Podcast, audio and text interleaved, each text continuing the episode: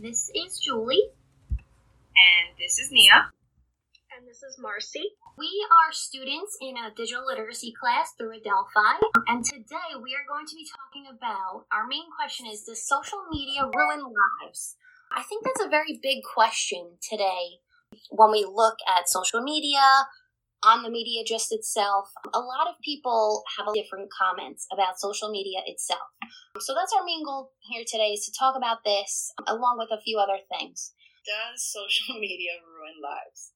I would say that there are definitely some people that argue that it does. So I remember when we were reading for class uh, from the book So You've Been Publicly Shamed by Jon Ronson. Mm-hmm and he talked about which actually I didn't follow this. I didn't know that this happened in time, but he talks about Justine Sacco, who was like a PR person at a at a media a, a pretty large media publication, and she like the internet trashed her yes. because she made what seemingly what she says and what really does seem to be a poor joke. About mm-hmm. going to Africa and not getting AIDS because she is white.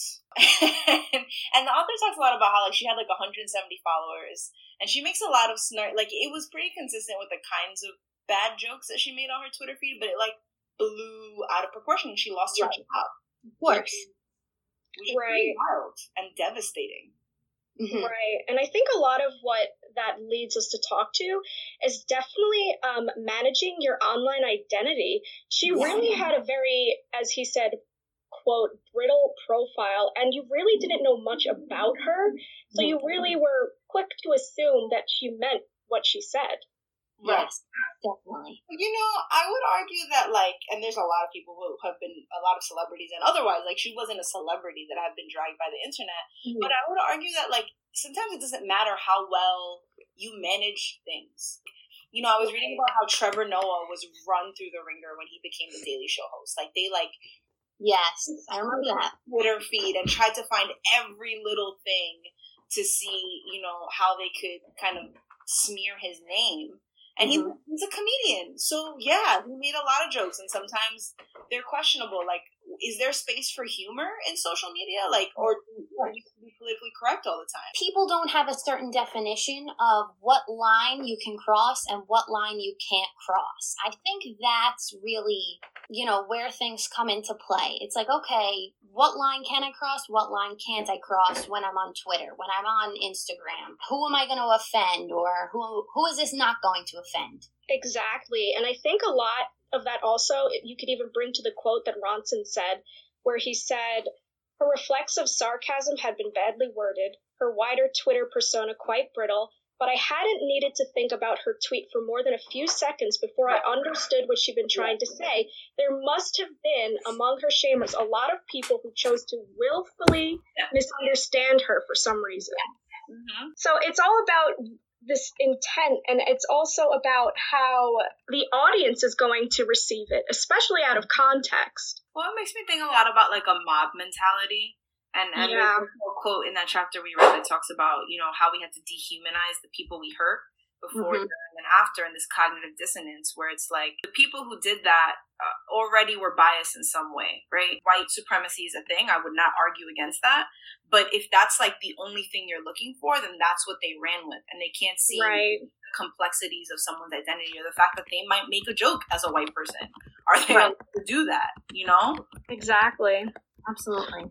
I think going off of this, we could even get into cyberbullying in general. Absolutely. It goes even beyond public shaming. I think it can go into cyberbullying. We don't know what these people are saying via just general comments, something, you know, in direct messaging. It's scary and it's very damaging, especially for teens. You know, working with, I work with, with high school students during the summer and we have a lot of conversations about cyberbullying and, and we talk about facts, right? Like the CDC in 2017 said that suicide had become the second leading cause of death. Right. It was 10 to 34. Like adolescents, the, the, the ideation and attempts of suicide for adolescents have doubled. Right. So, and, and if you talk to kids, like social media plays a huge role in how they're developing their mm-hmm. identity and cyberbullying can be traumatizing. Mm-hmm. Absolutely.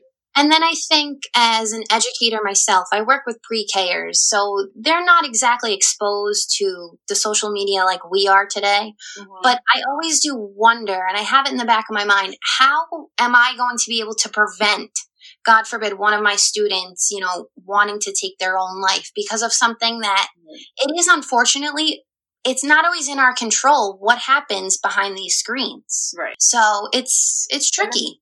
And then it's even scarier when you think about, we're talking about individuals, but when you think mm-hmm. about larger entities using social media, right. that's another conversation. yeah, definitely. So, did you guys both look at um, the YouTube video that we had to watch or not watch? It was China's social credit system.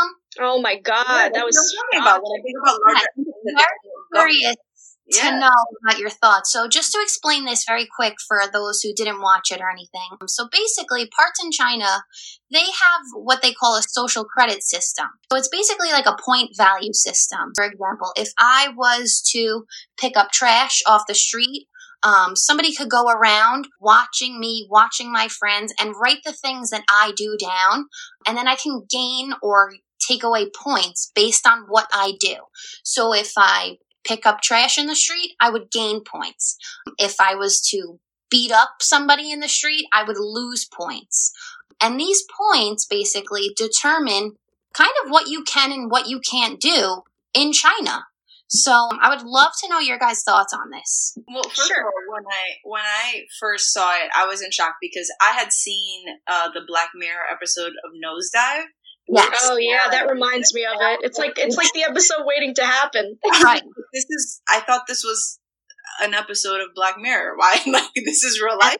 So that was my first thought. And then also, Julie, like it goes as far as like tracking what you buy, not just what you do. Oh, yeah. Like cigarettes will lose you points and alcohol right right like water and other responsible you know food will gain you points yeah. it's pretty like but it's weird what was weird for me was watching people talk about how it made good citizens and how they liked it and how they yeah. had to be held accountable at least in the videos we watched we you, you didn't find too many people that were anti the system i mean mm-hmm probably that would lose them points. So why would they get on video?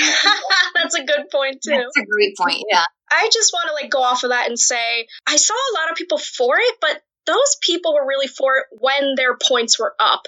And it worries me how they feel when their points are down. And there's going to be that constant struggle between losing points and gaining points. And I feel like that's going to very negatively affect mental health. I feel like mm. it's a form of brainwashing where these people are constantly trying to quote unquote become good people. And how can we really say that a person is better based on their points, especially Absolutely. when you don't even know the intention of right. the good act. Are they doing the good act because they're just they just want to do a good deed or because they want to save their own skin and get more points? In about 1:30 in the video, that time mark, um, this man he found a wallet on the street and he returned it to the government. So he got a lot of points. He also got trophies. Right. Now, he returned this wallet out of the goodness of his heart, or did he do it simply because he just wanted the points? I mean, exactly. There was, there was like a few videos that we watched, and there was another clip where he doesn't even hide it. The man was like 50 points below what was the expected average to buy a first class train ticket. And he literally yep. went and donated money and was like, yes. now I have right. points. I'm right. So what's the intent behind that? the, the, intent behind that is definitely not to do good. It's just to yeah. up your points. Yeah, exactly. But also, I think it's always a good thing to paint, you know, people doing good things in a positive light. But how many genuinely good people are not getting those points because, you know, the information collector wasn't there at the time. And now those people are considered bad people. Right. No, that's a great point. It, it is very problematic. And then you also like power breeds corruption, right? And so mm-hmm. like there was the one man who had almost exposed some higher ups for the the corruptive practices they were partaking in, and he was blacklisted. Like he went right. to buy a train ticket, and they were like, "You are not allowed to travel." Mm-hmm. it's crazy. It's absolutely crazy. And then it's almost scary to think that the government could have so much control over you that they can determine whether you get a train ticket or not. That yeah. honestly, that does scare me a little bit going back to like students and teens, we also just didn't talk about how uh, that's affecting student admissions in a lot of places. And so, like, right. Boyd talks about it in the book, and we read a chapter out of it. It's complicated, the social lives of network teens, and we read chapter one about identity. Yes. Um, and also, and also, I've seen it. I teach kids about LinkedIn? How do you leverage mm-hmm. an online resume, right? And like different, mm-hmm. that article talks a lot about different contexts and having to understand different contexts. But when kids don't understand that and when they mess up, it could literally cost them admissions, yeah. scholarships, opportun- life opportunities, you know? Right, right, right. And then you have to think to yourself, obviously, we are all people at the end of the day. We make some awful mistakes. Right. But an awful mistake I made back in eighth, ninth grade, should that now keep me from getting the dream job that I've always wanted? Or to get into a certain master's program or PhD program. Right. That's what I kind of think to myself. Um, but I think to myself, you know, a lot of the time, should people be punished because of what they've done in the past? You know, we all grow up, we all mature, mm-hmm. but it is hard. Things that you put on the internet, they don't go away at all. Right. That's true. I think that's a that's a really good example and I think that's important to say because things that happen, you know, in real life they disappear whereas right. things in the cyberspace are there forever. Yeah. Mm-hmm. That's that's for sure true. And and Boyd talks a lot about how we have to be mindful about not judging kids and teens by adult standards because they're not adults and we forget that the only difference between them and us is that when we were going through those identity forming eight years, like the internet, it was not the same digital age that right. we're in now. Correct, correct. Absolutely. And I think that we could actually segue into what was the original intent of these platforms. And I think Nia has a really interesting TED Talk clip that she could play for us. All right, here we go. In the early days of Twitter, it was like a place of radical de shaming people would admit shameful secrets about themselves, and other people would say, Oh my God, I'm exactly the same. Voiceless people realized that they had a voice, and it was powerful and eloquent. If a newspaper ran some racist or homophobic column, we realized we could do something about it. We could get them. We could hit them with a weapon that we understood, but they didn't. The social media shaming. So that was Jon Ronson giving a TED talk, the author of So You've Been Publicly Shamed. And I think one of the things that I love that he says is giving a voice to the voiceless. Yeah. I really, really, that speaks to me in a big way because it is a positive part of what social media has. He's talking about Twitter, but I would argue a lot of social media has allowed for. Oh, absolutely. Yeah. Right. And you can have people that are connecting based on common interests and yeah. just connecting even now during social distancing. It's so important yeah. to be able to reach out to family and friends that are far away. Absolutely. And I mean, like now looking at it, I am so, so grateful for social media because I get the opportunity during this really rough time in our world to contact my cousins, contact, you know, my best friends. I can go on FaceTime and have feel like they're actually there. So if we didn't have that right now, I don't know about you guys, but personally, I'd be losing my mind right now during this social distancing without social media.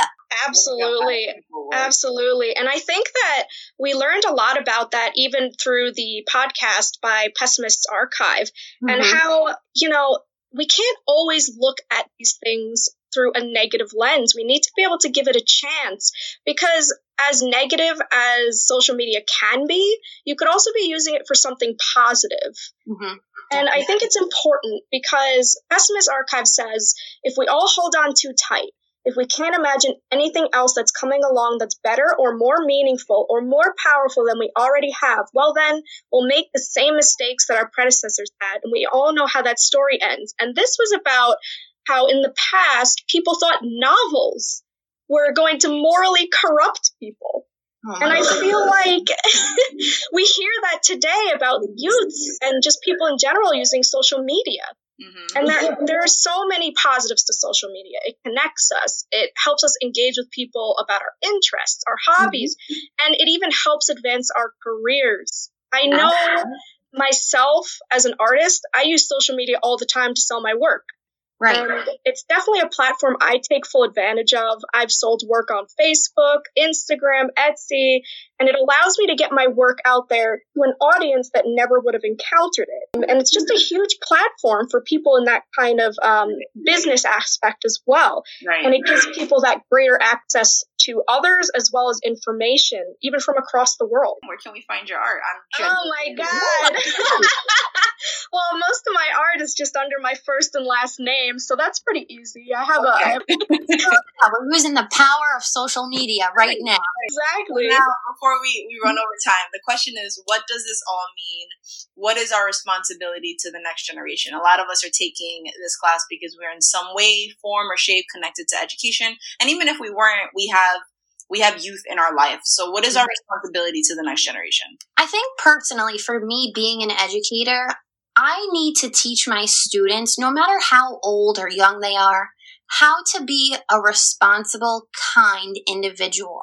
Because Oh, if yeah. you are a kind individual, you're not going to want to go out there and cyberbully people. You're not going to want to go out right, there right. and shame people. Right. So I think first and foremost, and this is my motto in life, it's just being kind. So the social emotional component. Definitely. Exactly. And people need to be responsible and they need to engage with social media in a way that, you know, they're being mindful and uh, things that they can say are going to be taken out of context and they need to post knowing that there is that invisible audience that's going to see what they post. Mhm. Right. Yeah, I agree. Boyd talks a lot about the the invisible audiences, and and I think that all of this also means that we need explicit instruction. Like we need, we cannot assume that kids are going to figure this out on their own. They will, but they'll probably make less mistakes if we have educators who are giving explicit instruction on how to navigate different contexts.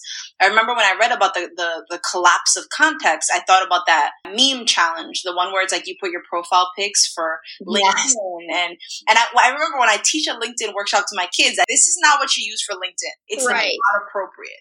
And and that's the point. We have to explicitly teach our students these things once they're old enough, right? Like you start with the social emotional, you start with all that, and then you need to start teaching them about how to manage different contexts. Exactly. want them to know all these things if we don't teach them. Right. And then I think last, like, we just need to let them make mistakes, you know, like prepare them and teach all these things, but then be empathetic when they make mistakes. They're going to make mistakes. We made mistakes. Ours just weren't on TikTok.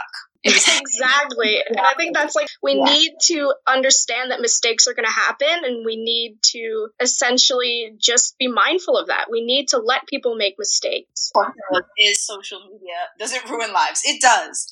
But it also, I think the correction is yeah, it's it can it has the capacity. It's all Right. about how you use it. Yes. all right. So be kind, be mindful, and Yes. be explicit. All right. Thank you guys. This is Thank Julie. you. This is Marcy. Thank you guys. This is Nia signing off. Have a good one.